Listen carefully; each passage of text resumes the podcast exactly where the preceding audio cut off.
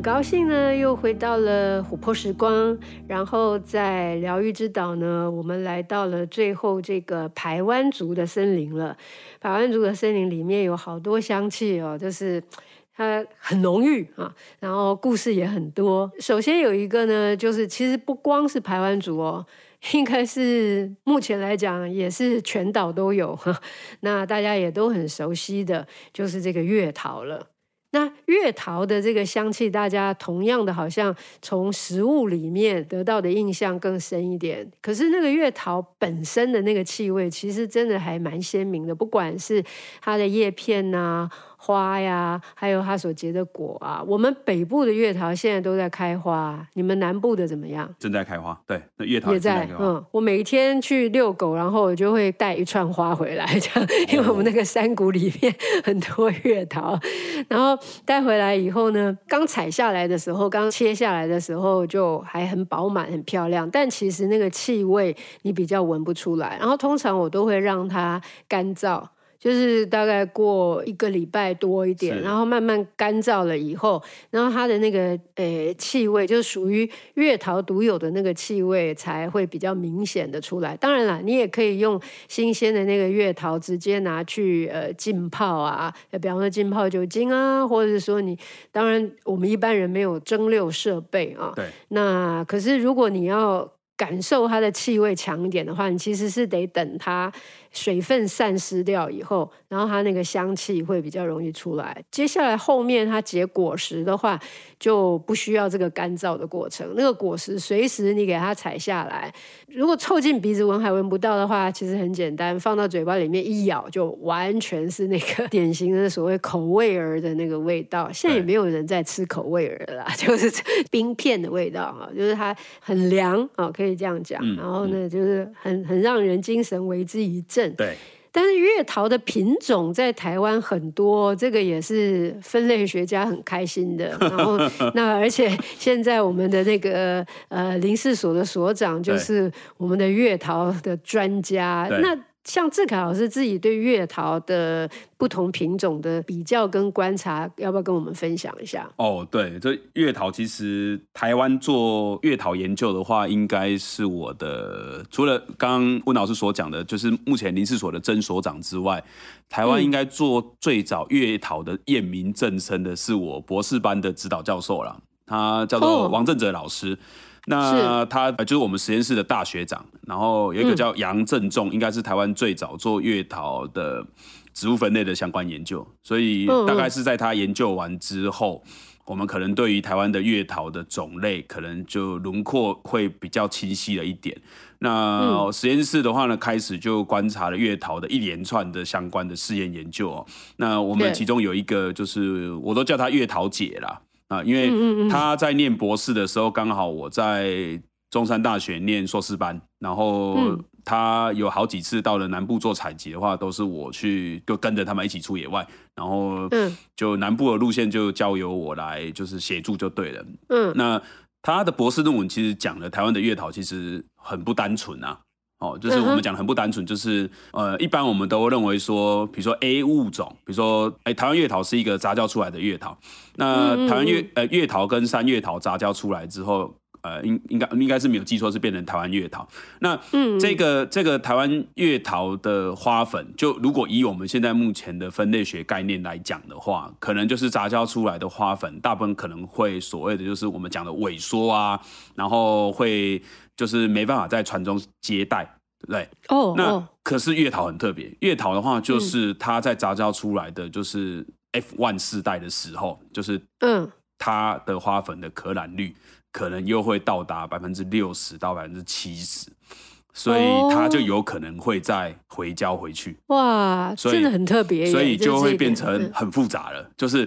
杂交出来的后代之后，有可能又会跟刚刚讲的 A 跟 B，对不对？A 跟 A 跟 B 变成了一个 AB，可是 AB 这个东西可能可以跟 C 哦。嗯，对，就又会变出了另外一个东西出来哦。嗯，所以有可能会有 ABC 哦，然后 ABC 有可能又跟 D 哦。对对。啊，C 跟 D 杂交出来变成一个 CD，然后有 A、B、C、D，所以就会让台湾的月桃的身世变得就一大堆混血儿就对了。对，会变成有这样的概念。嗯、所以月桃在相对来讲的话，从植物分类学的角度上面来看的话，的确就是它是一个网状结构啦，就是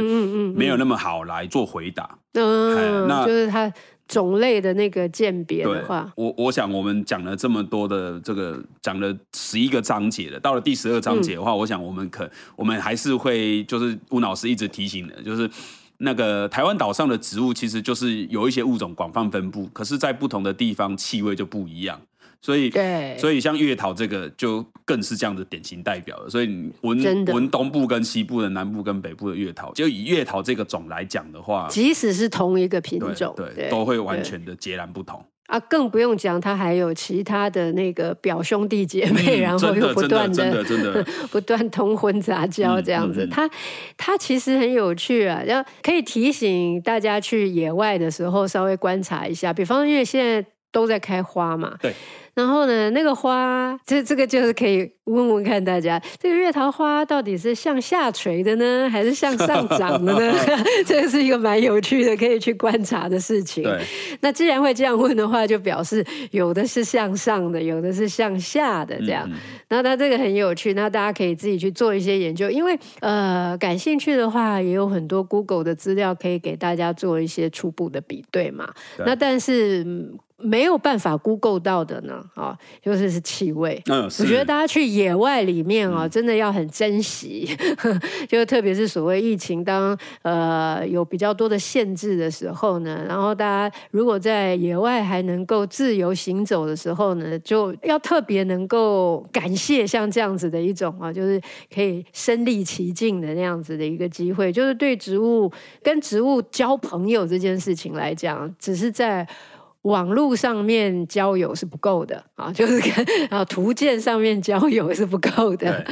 那现场交友的话呢，你才闻得到它的气味。月桃的气味，就像刚刚呃志凯老师说的，即使即使是同样这个大家最常见的这个品种，其实。这个最常见的品种哦，我们邻近的那个 Okinawa 也现在也是变成他们的一个重点植物嘛。对。然后他们有很多呃相关的那个制品，但是 Okinawa 的月桃呢，跟台湾的月桃的气味又不太一样哦。你甚至鼻子不需要非常好，要真正的闻到它植物本人的时候呢，你其实是分得出来的，是很有趣的。所以现在呃，月桃当然也是一个很重要的民俗植物嘛。嗯、那那这个。老师以前反正对这个 民俗植物的研究也做得很透彻，但除了它的在各种应用上面的可行性啊、可能性以外，它的气味现在也被一些呃部落呀，那嗯看重想要去发展，然后但是在发展的过程里面，到底要选择。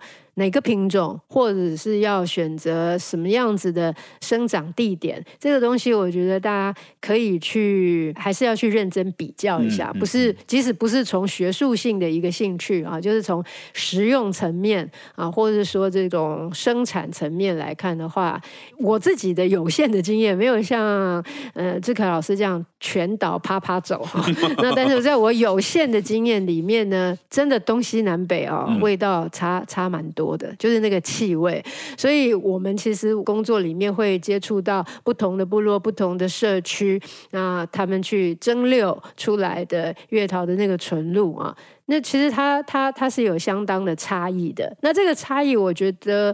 我个人啊，我个人的习惯不会直接就去评定好坏，就说哦哪哪里的比较好，哪里的呃比较不好。我我个人不会这样评定。但是它的那个差异是你不能够不去正视的啊，就是说你要拿来做调香也好啦，或是要拿来做一些什么呃疗效啊用途啊。因为月桃很厉害的，比方说一般女士们一定会。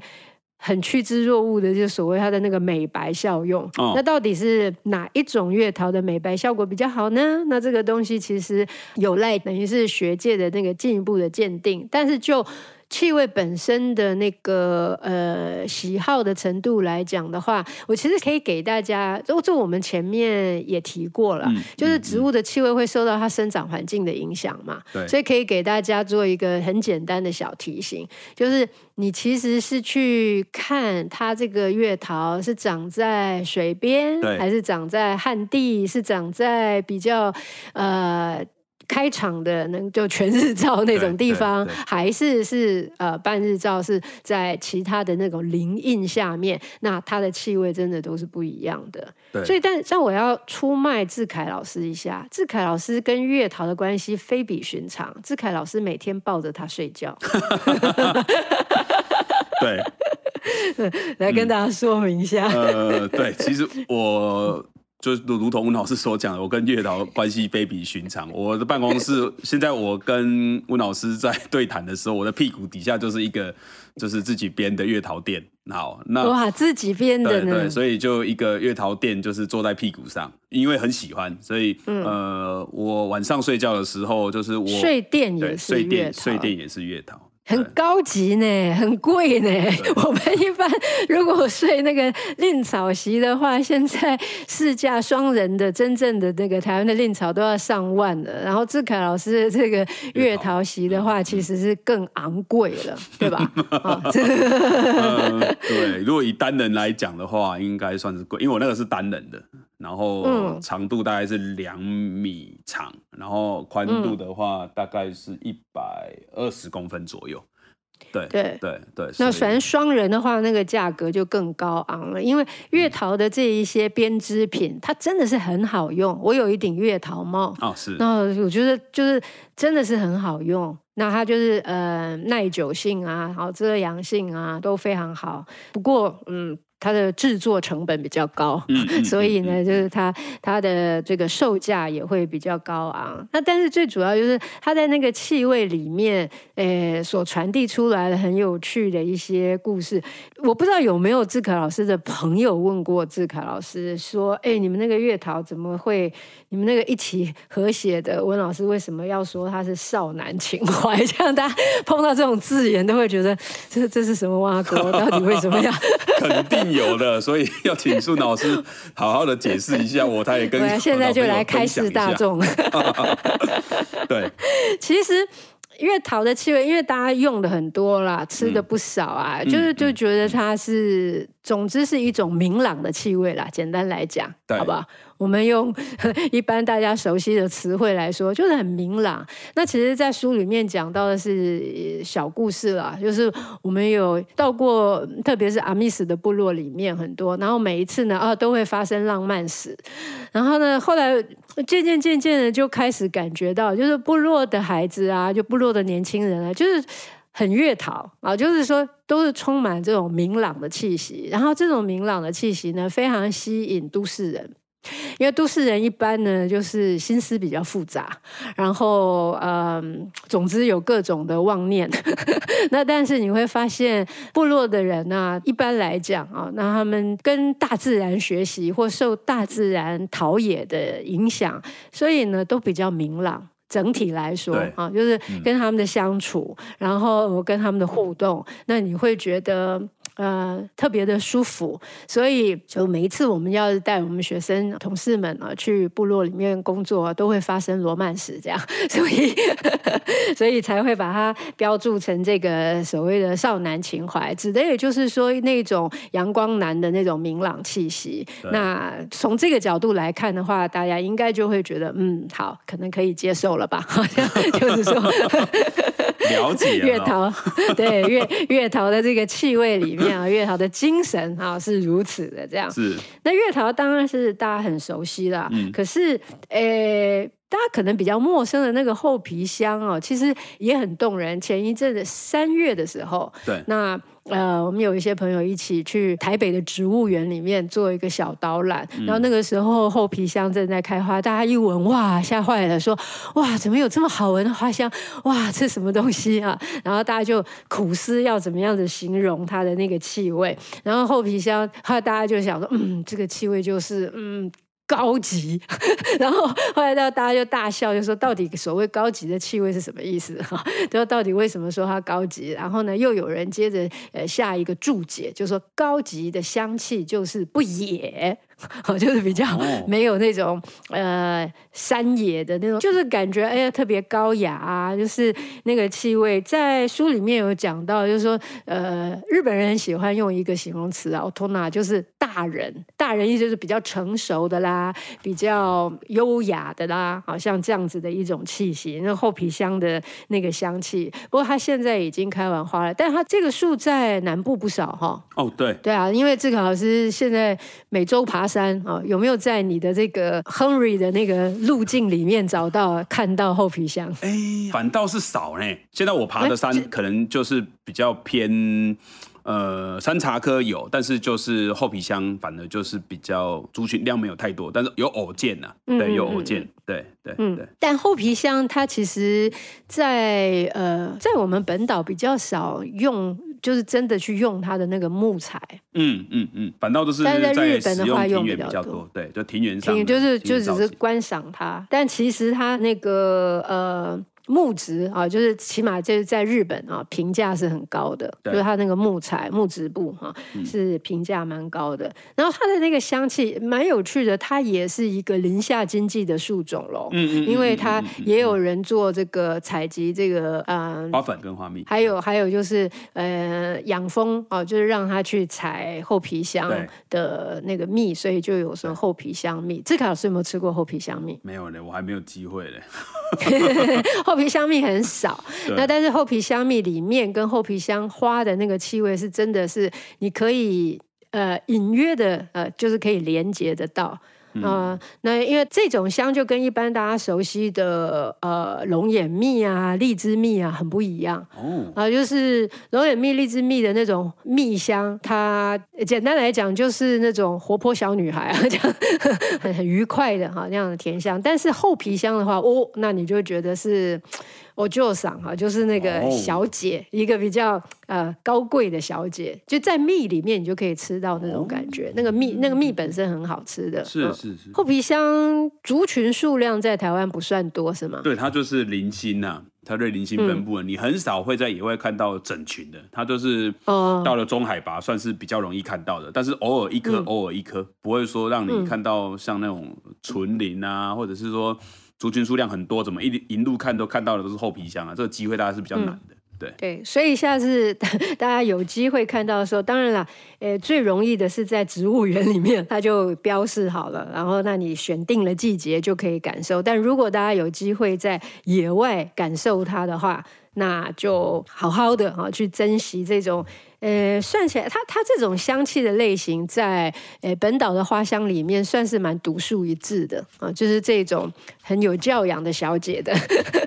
这种香气，很有意思的啊，就是大家可以再去。品味一下，去感受一下，嗯，然后呢，呃，另外一个分布很特别的哦，就是刚好在我们这个岛屿的最北边、最南边啊，就是中间都没有的这个一个也是很珍贵的一个树种的这个香气，我们也来介绍一下，就是这个台湾油杉，嗯。其实台湾油杉哦，我想跟大家分享一下，因为台湾油杉的发现者，这个在全世界可能是名气很大的啦，因为他发现的物种真的是太了不起了，就是对对，我们通常会把它翻译成就是这个谭味道神父啦，然后或者是有人把它叫大卫神父。嗯这个大卫神父发现的其中一种动物哦，我想是大家就是看到它就会觉得怎么这么 cute，怎么这么可爱？它是大毛熊的发现者。嗯嗯。然后另外一个就是麋鹿，David 神父的话呢，大概就是当时就已经很知道这个呃我们讲的特殊管道哦，所以他贿赂了当时在看守皇家的这个麋鹿的这个守卫，也顺利的取得了几只，就是我们讲的这个麋鹿。然后把麋鹿的话呢的标本跟活体。送到了欧洲，所以这个麋鹿当然跟 David 的命名也有一点关系。那后来这些活体哦，在欧洲被保存下来之后，反倒成为百年之后在中国想要做麋鹿富裕的时候最重要的就是种源的来源处啦。因为中国因为过度捕抓，然后导致了这个 David 命名的这个大卫神父这个麋鹿哈，这个野外足迹完全灭绝。所以中国透过了这个引种，也让麋鹿重新在中国的华北地区重新就是维持一定的族群建立起来。那 David 神父刚好就有这么机会哦，就是帮我们的台湾岛上的台湾游山，然后来进行了命名。所以我们在这一本书当中有特别哈一贯的希望大家在阅读疗愈之岛，然后透过植物，在透过嗅觉的方式感受。台湾这块土地的时候，也可以好好的感受一下，呃，很多的植物学家、博物学家，包含传教士。然后他们在这这座岛屿上面写的故事，所以我们可以呃就仔细看一下这个学名哦。这个学名的总小名的话呢，就是 David Diana 哦，就是我们讲的就是 这个大卫神父的这个拉丁文的这个。原来是这样来的，然后就这样来的。对，然后这个种类刚好是台湾岛上的特有的变种啦。那当然也有分类学家有提供不同的看法，认为说它可能也有是种的阶级。不过我们现在如果依循现在目前的分类的话，大概会把它列为是视为变种的等级。变种。变种的等级。Okay, 嗯、那这个物种的话呢，就因为数量很稀少，所以温老师刚才就点出来它的很特别的地方。嗯、因为我们在介绍很多章节讲到裸子植物的时候，像温老师讲的云杉的时候，如果你还记得的话，嗯、云杉的话是在台湾岛上，呃，很特别。因为国外的话，云杉可能是山脉，就整座山的话，森林最高的物种嘛。那冷山都往下，可是台湾刚好是冷山跟云山颠倒。嗯、那对。游山的话，刚好也都是这样的例子，因为游山纬度最难的话，可能也现在目前的科学研究，可能台湾的话也算是纬度分布比较南边的，哦，其他的话都比较偏北边，所以台湾岛上的裸子植物都值得你好好的去探索它。那加上呢，就是野外族群数量很稀少，所以从台湾岛上开始有呃所谓的民政的这个法律在规范物种。然后受到法令来做规范的话，其中台湾游山就因为它的身份地位，嗯、然后加上族群数量稀少，它是在文资法保存最一开始公告的十一种稀有植物当中，对，嗯、那也就辗转呢，就一直保护它哦，就是透过法令的保护，然后就是你可能也不能拥有，然后你也当然不能采集它。嗯所以不能拥有哦，不能拥有，所以这个就有很多的故事在里面了。对对对对，辗转的话，就大概在在二零一九年的时候，就是。呃，台湾的园艺业者因为非常有高超的这个繁殖技术，所以繁殖上是没有太多的问题的。那这一场会议的话，我有去参加，就是在农委在在农委会召开的，就是说，嗯，这个物种要解除文化资产保存法，然后就有一个有一个公听会，然后邀请了各种不同的学者，然后包含了就是园艺业者，然后大家来进行讨论。后来发现，其实这个物种在法令上面当然是明定不能交易，可是园艺业者透过了少数部分的植株的话呢，其实繁殖出了很。很大量的个体，所以他们希望说，这个物种既然这么特别的身份，然后繁殖上看来现在也没有太大问题了，是不是能够借由这个公告，然后把它解除，让它真的能够在台湾的这个园艺庭园啊，然后学校里面开始来进行广泛的栽种？对。对，所以就是大概有这样的故事啊。对，所以好不容易才解除了。其实，其实它里面的这种因为非法持有而被处罚的故事，大家可以，而且是名人，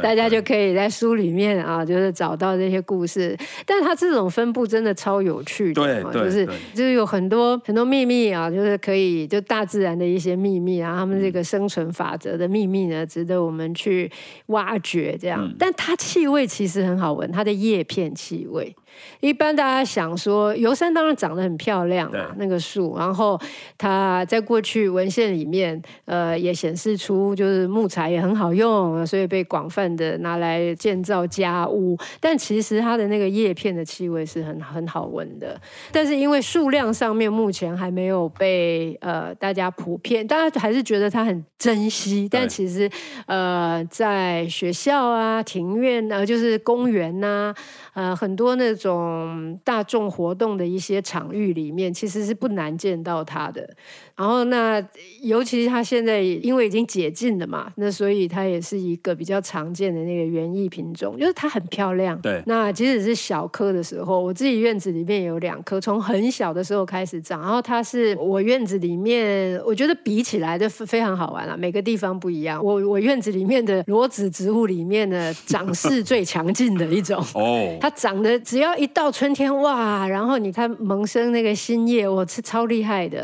啊，然后然后。刚长出来的时候很柔软，然后到后来的话就会变得渐刺，就是真的就是那种针叶的感觉。然后，但是在针叶的阶段的话，它的气味会比较出来；在它很柔软、很嫩绿的那个阶段的话，它的那个香气就比较还出不来。所以我觉得台湾油杉，特别是因为园艺界的推广，未来如果呃数量大一点的话呢，那大家在修枝的时候就可以考虑哦，就是可以用用它的那个针叶来萃取，不管是树形啊，或者是它的那个叶片的香气啊，那。都很动人，那不需要把它砍下来了。现在我们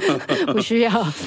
因为它其实它都说它生长的那个速度没有很快，可是就像我刚刚讲的，就是我我发现其实，在比较湿的地方可。我们这里比较湿啦，我们是在那个种茶的地方。那平林那边也蛮湿，然后平林那一带也是种茶的地方。我觉得这个东西应该不是什么巧合。嗯嗯嗯，是，就是说他喜欢的生长环境里面，它就长得很快。也许哈，就是它的它的这个生长条件是非常有趣的，这样。这一种被认为很珍贵的树种，对，那除了那个有 David 的故事，那我其实也提到那个田代安定，对，在这里面，嗯嗯嗯、就田代安定是不是也是呃，我们其实前面比较少提到它，我们出现了一些这一些早期呃日治时期的呃对于台湾的这个树种啊特别有推广之功的，对，志凯老师来讲一下田代安定，嗯、田代安定是其实。呃，在品种上的确它很特别。那我想介绍一个，就是因为我们在这本书当中，呃，不管是我或者是温老师，我们在对于文献的爬书的时候，可能现在很容易可以从呃网络上可以找到相关资料，但是不免俗也可能会去图书馆翻阅一些资料。其中田大安定是离开台湾岛时候，或者是说他在台湾岛的时候，他也收集了很多全世界各国的文献。后来台大的话，就针对田代安定氏所留下来的文献，成立了一个文库，叫做田代文库。里面的话有非常多珍贵的植物文献，然后就。特别成立了一个收藏空间，所以他在台湾岛上，其实他留下来的哦，其实不是只有植物而已。他其实另外一个送给台湾人的礼物，是他这辈子所阅读的那一些书籍，而且大部分的可能都是原版的书籍。好，那田代安定氏到底做了什么了不起的事情呢？呃，日治时期哦，日本博物学家到台湾岛上来的时候，他们的试验方法其实非常的这个，我们可以讲说简单。他就挑了台湾的最北端，然后跟台湾的最南端。那其中台湾的最北端的话呢，就是在我们的书籍里面有一直跟大家分享说，如果今天你是北部的读者，在看到了我们这本书，你想要去寻找它的气味的话，通常最好的地点可能就是到植物园去走一走。那台北植物园就是过去在北部做这样子实验的时候。最好的一个试验地，好叫台北苗圃，好，那当然现在就辗转就改成叫台北植物园。那是。另外一个台湾的最南端，也就是由田代安定市来负责的，就是恒春植育场，也就是我们现在最熟悉的恒春热带植物园，也就是在垦丁国家公园的里面，哦，里面有一个试验场所，当时的话就由田代安定氏。来负责这个场域的管辖，所以当时我们在文章当中也有讲到了这个斯卡罗，我们有依依照斯卡罗来跟大家分享说，哎，斯卡罗的这个里面可能会嗅觉到什么样的气味？那其实，在斯卡罗附近有一个很著名的地点叫龟仔角，嗯，那当时也是由田代安定氏来做。试验那个地方也是一个很著名的一个引种试验场，嗯、那包含了还有我们很熟悉的高士佛，嗯、也就是我们这一个就是这本书的最后一个章节哦，就是呃高士佛附近也都是著名排湾族的分布地点哦，那附近也有所谓的试验场所，也是由田代安定是所负责的。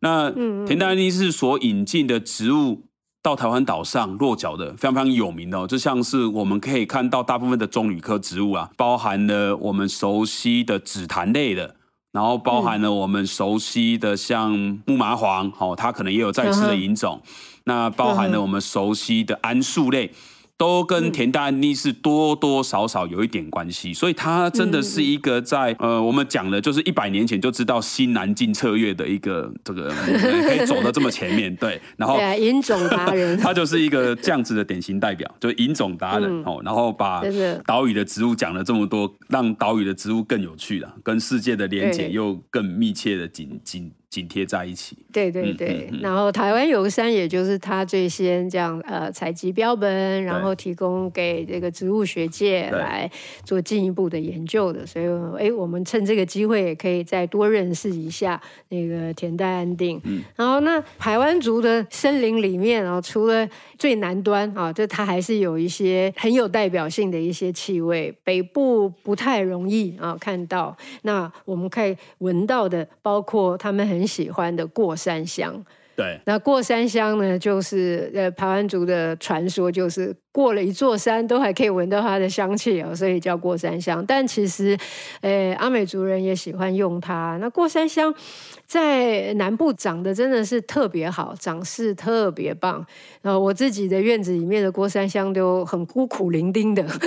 这样子。呃，他喜欢的那个气候条件我们这边不具备，所以他都要苦苦的熬过湿冷的冬天。然后像哇，好不容易啊，就是诶春暖了，然后呢他就赶快再萌生一些小的新叶。但是呢，呃，我们有一次在呃屏东呢，那在办一个新书的分享。会的时候呢，看到哇，在在屏东长的那个过山香哦，那那种势头哈，那真的是非常有力量。那尤其是它的香气又超级好玩的，然后呢，那个香气就是一般大家所谓的沙士气味。对，像这个气味在做这种研究，大家还是把它。摆在所谓的驱虫啊、沙蚊啊这个方面，但其实这个气味有一个很重要、很重要的特点，就像大家喝沙士的时候的感觉嘛，就是你真的超放松的，因为它在香气分子的一个作用啊，就它在分类上面呢，它这种沙士一般的那个气味是来自于一种醚类、醚类的一个芳香分子。那这种醚类芳香分子通常呢，都会让我们的身体也好、心理也好特别放松，所以有很多迷类的那种精油都是，比方你有什么跌打损伤就会用到它，或者你精神特别容易紧张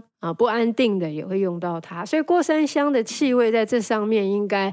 诶，更值得发展，就是让它的那个香气，这种让人放松，然后让人可以在面对比较困难的处境里面，那会有一个不同的视野啊，就不会局限在那样子的一种压力当中。因为最近又有，其实一直都有啦，不时的就会冒出一些，诶，高效校的学生啊，非常优秀的高校的学生，甚至是呃。可能高校的教师们，那都有这种精神上压力，然后导致觉得存活下去的那个意愿不高的，好像这样子的一种，呃，是大家社会上关心的一个议题。其实这种状态，当然目前大家提供很多的都是一些什么心理咨商，但是是不是有一种自然疗愈的可能？那我觉得在学校里面，大家比较少去探讨这件事情，因为所谓森林疗愈。所谓园艺治疗，虽然在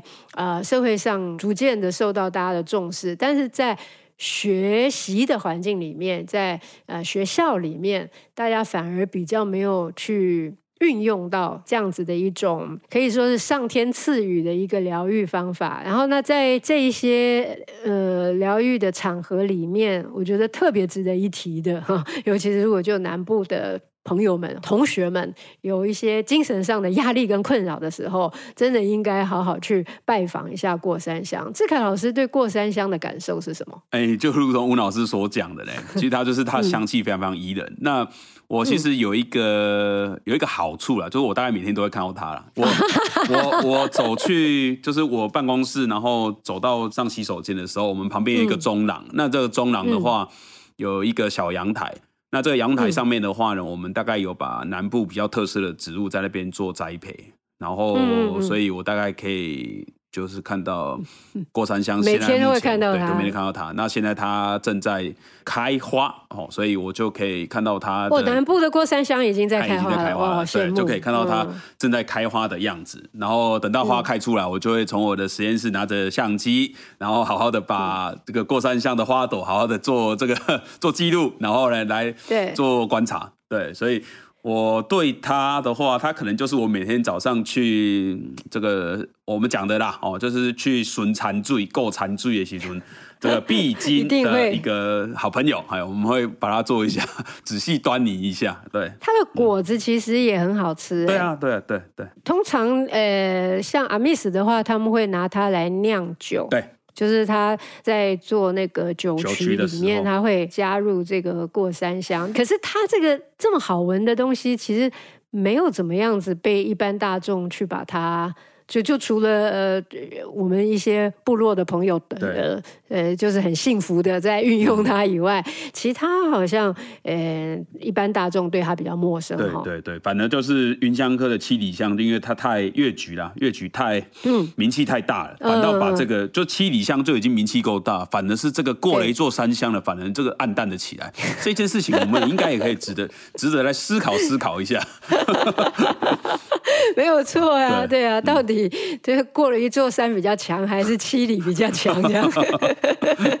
但是过山香它的那个呃叶片本身，因为如果你要跟七里相比的话，就一般人的嗅觉经验，它开花的时候你能够领受，可是。呃，过山香的话，就是你任何时候都可以领受它这种沙士气味，因为它就在叶片上面，然后就是你会觉得特别舒服。所以你你要反正可以应用的方向是很多的。那但是首先你要认识这个植物，那这个植物真的北部不容易长啦。哦，对，它就是它，但是它喜欢热一点的，嗯嗯，热一点。对，它它需要，所以所以我的山猪 孤零零的过山香 都还还在这个。这个奋斗当中，很努力当中，而且那个叶子一长出来，就是就被吃掉，这样很可怜。就是在在春天的时候啊，但也不能够不给这一些昆虫们吃，否则你就不会有这么多有趣的哈那种生物多样性跑出来。但是过山香如果要就是以南部来讲啊，就是多多的栽种它的话，我觉得会是一件很有趣的事情哎。嗯，其实这个在林下经济的推广的时候啊，就如同吴老师所讲的，这是我在南部地区挑的，就是排行榜蛮前面的。可是刚刚有讲到说林下经济，其实就是说在森林底层，然后来做栽种。可是这个物种的话呢，在目前的观察，应该都是要全日照。半日照可能就已经会长得不太好了，哦、所以就大概没办法符合那个林下经济的栽培要点呐、啊。哦，对，所以就蛮可惜的。那现在我倒是觉得，如果在政府机构啊，接下来要对于那个银合欢、银合欢的移除要大力来做施行的时候，如果今天在这些孔隙地，然后全日照，我倒是觉得可以发展出另外一个产业了，就是。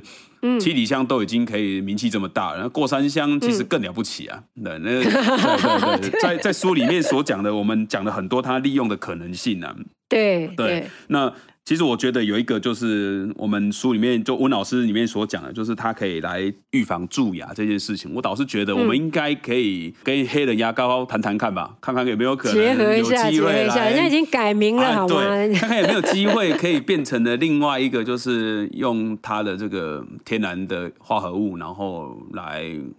创造出另外一种经济的可能，我觉得这个真的真的志凯老师真的是非常非常有经济头脑，因为不是疗效而已，它不是只是就是它的一个抗菌作用，其实它的气味也很适合拿来做牙膏啊，或是牙粉。它那个气味，呃，如果我们拿来刷牙的话，你真的就是口气芬芳，真的是会。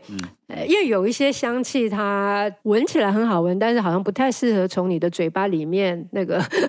就是流泻出来。可是以过山香来讲的话，它的气味跟牙膏的结合是蛮理想的。赶快啊！希望听众朋友们里面有 有实业家啊，考虑啊，就是生产这个过山香牙膏，或者过山香，它其实可以做那个。现在也不一定要用牙膏的形式，它现在有一种要牙粉也好，或者是其实有一种是像慕斯一样的东西，对。那那个很容易做，因为你只要用到过三香的纯露就可以了，就是你蒸馏它。那呃，大家一般好，就是自己在家里 DIY 也可以。所以这个志凯老师为过三香的发展指出了一一盏明灯。没有，谢谢温老师。温老师写了两个字是重要的关键，又蛀牙。然后我又想到了，他又可以转换那个心中的情境啊！我都觉得说，如果刷完牙之后，然后吐出来的气味。又有这样子的功能的话，我想应该会让学生，包含就是我们这种高校的老师们哦，在压力非常非常大的时候，可能可以让心念一转，可能就也不会。做一些比较后悔的事情呢、啊，所以所以这未来、嗯、未来的心理治疗就要加另外一个节目啊，就是来咨商之前先去刷牙啊，就用过三香的牙膏刷牙，先用过三香刷刷牙，刷完以后你会觉得哎、欸，好像问题也没那么大啊，所以刷牙变成是心理治疗的一种手段。多有创意啊！哈、嗯，这样 有文创产业又可以增加一条，所以气味的可能性真是无所不在。那最后我们要来提一个，一般大家会觉得哇，真的是黑人问号的啊，就是觉得怎么会要把它选进来？当初我们写到这个植物的时候。智凯老师真的很认真的问我，他他把他的部分写完了，然后呢就问我说：“哦，我实在很好奇你会怎么写这个植物，因为对我们学植物的人来讲，这个植物都会让我们退避三舍的，就是到底你要怎么样讲它的气味，这就是呃我们在。”这本书的最后所提到的那个当头棒喝的气味啊，那个很奇妙的名字，也是一般大家都觉得啊，怎么会有植物叫这种名字？志凯老师来介绍一下。呃，海州长山的确哦，就是我在书写的这个时候，就一直心中充满了很多的疑问哦，因为气味真的是非常非常的特别的。就以我们的观点的话，我们可能就会，可能也就先不用介绍植物的名称，就请学生揉一揉之后，就学生就会把植物记起来了。嗯哦，学生就把植物记起来，太太太显眼了，对 对，而且又很洗脑，所以学生马上就会就是说，哦，老师这个植物这个不会忘记，不会忘记，嗯，对对。然后后来又知道它有一个好特别的名字，哎，志凯老师有没有研究它为什么要叫海州长山呢？这个名字，海州海州讲的应该应该是我们讲的是那个吧，就中国吧。嗯，那长山的话就表示说可能是固本的啦，所以所以在很多的植物里面的话，就会有长山这个名字在植物名称中出现，所以你大家就知道可能就是固筋骨的，这个可能会是在我们的概念当中会常常出现。对，从名称上面来判断，像为什么它会有这样的名字？海中长山这个家族其实在在本岛是不少的。对。他其他这这些兄弟姐妹，对对，要介介绍，像那个大青也是蛮好的。对，我 就就吴 如同温老师所讲的，其实这一群哦，这一群其实我们大概在介绍植物的时候，我们都会让学生就是，虽然说我们嗅觉的这个形容词很少，可是嗯，这些植物在做辨识的时候，凡是只要让学生闻过叶子，揉一揉之后闻过叶子的气味，学生就会眼睛为之一亮。老师，这个我知道了。然后之后的话呢，他可能老师这个植物什么？你揉揉啊，学生。就说啊，我知道是什么了，然后就会马上就会跟他的那个味觉的那个记忆库马上做连接。所以温老师所讲的大青，包含另外一个就是我们讲的白毛臭牡丹，也是在在山上很容易看到的。那另外一个就是不同地区的海州长山哦，其实就如同我们在讲了这么多篇章里面讲的，不同的地方不同的气味，包含就是它还有。另外一个就是不同的形态，所以你们读者可以都包含，就是听众可以看一下，就是我们在这本书里面有写了它很多的地名哦，像他有写到说恒春、海州、长山，然后发式的话呢，讲的就是跟这个命名者有关系的，还有不同的形态毛比较多的话，就是呈秀和色毛的，所以它在台湾岛上过去的分类，就因为形态上的差异很大，然后就有造就出了很多不同的名字被取出来。那现在经由了分类学家的研究的话，就把它通通就是整并在一起了，认为它可能就是一个植株在不同地方适应出来的特地的形态，但是都是一个变异的范围。对，所以简单来讲的话呢，就是因为你可以听到刚刚志凯老师举的那个例子啊，然后但甚至海州长山本人也有另外一个俗名啊，叫臭梧桐。对，所以 所以你就可以想见得到哦，好吧，那他们都很臭，可是真的耶，真的这个所谓的香臭真的很主观，因为对我来讲啊，我觉得它那个气味超迷人的，超有趣的。我我院子里面有两棵这个海州长杉，它是我的镇院之宝，就我超爱惜它的。当初我要去呃买这个呃植株种下去的时候，我花了很大的力气，因为不太容易啊，在北部不太容易找到海州长山。那后来呃我去买的时候，那个反正就是它是一个专门就是培育啊，就是不同的一些那些幼苗的啊这样的一个园艺场。他就问我说：“你为什么要买这个东西？没有人买这个。”我说：“哎，那我就很好奇。我说：哎，那你有啊？那你都卖给谁？那你为什么会有这个东西？”他说：“哦，那个都是因为要吸引蝴蝶，对，因为它也是一个很重要的，等于是是蝴蝶的食草这样子。”那所以人家都是要吸引蝴蝶的。它其实它开的花，它的叶子味道很强烈，就是一般有的人会把它形容成臭，但是它的花还是香的。嗯、它的花还是呃有一种甜香，然后它的果实更可爱啊，就超迷人的。我就觉得哇，太魔幻了。总之，就一般人的目的是为了蝴蝶，然后那我的目的呢，就是就是为了那个叶片。我对那个叶片的感受很强烈。那在书里面也也很详细的这个说明了，像人类学家呃胡台丽女士啊，那她去呃做的田野，那发现哦排湾族他们用把这个海州长山的叶片啊，就是当成是一个一个非常重要的呃一个治疗，还有就是仪式性的这样的一个植物啊，那所以可见的它那里面是有。很惊人的魔力的啦，啊，就是不光是那个疗愈力，当然治疗性的话，从成分分析也是可以印证的。然后台湾族人确实也是那样用，但我就纯粹就讲那个香气本身的话，让我感觉有一种魔幻的感觉。那个叶片，如果我觉得哇，今天日子过得比较有一点。可能重复啊，就是做一些事情做太久啦，然后有点提不起劲，我就去院子里面摘一片这个海州长山的叶子，然后我就会觉得，嗯，马上就开始对我来说。这个海州长山是很哈利波特的一个植物，哦、就是它好像有魔法一样。然后只要我觉得比较闷呐、啊，或者觉得哎比较呃有一点没劲呐、啊，然后我只要用了这个植物，我通常会采那个叶片下来，然后我就会学排湾族一样贴在额头上这样。哦、然后然后我就会觉得哇，突然就得到了那个魔力了，它就是我的魔法棒。它的叶片又很大，对，它叶片很大一片，所以很容易可以覆盖你整个额头。这样，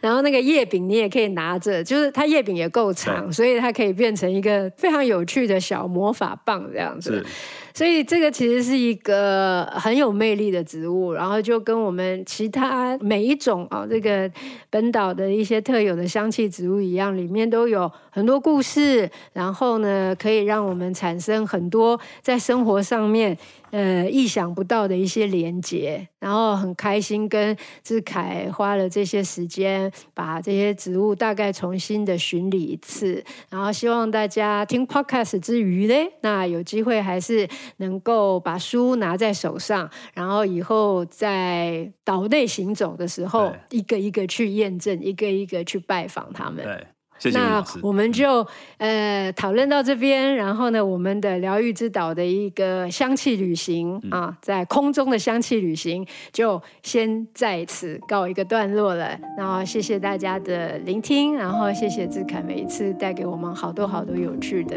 第一手资料。谢谢，谢谢，谢谢温老师，谢谢各位听众，嗯、谢谢，再见，拜拜。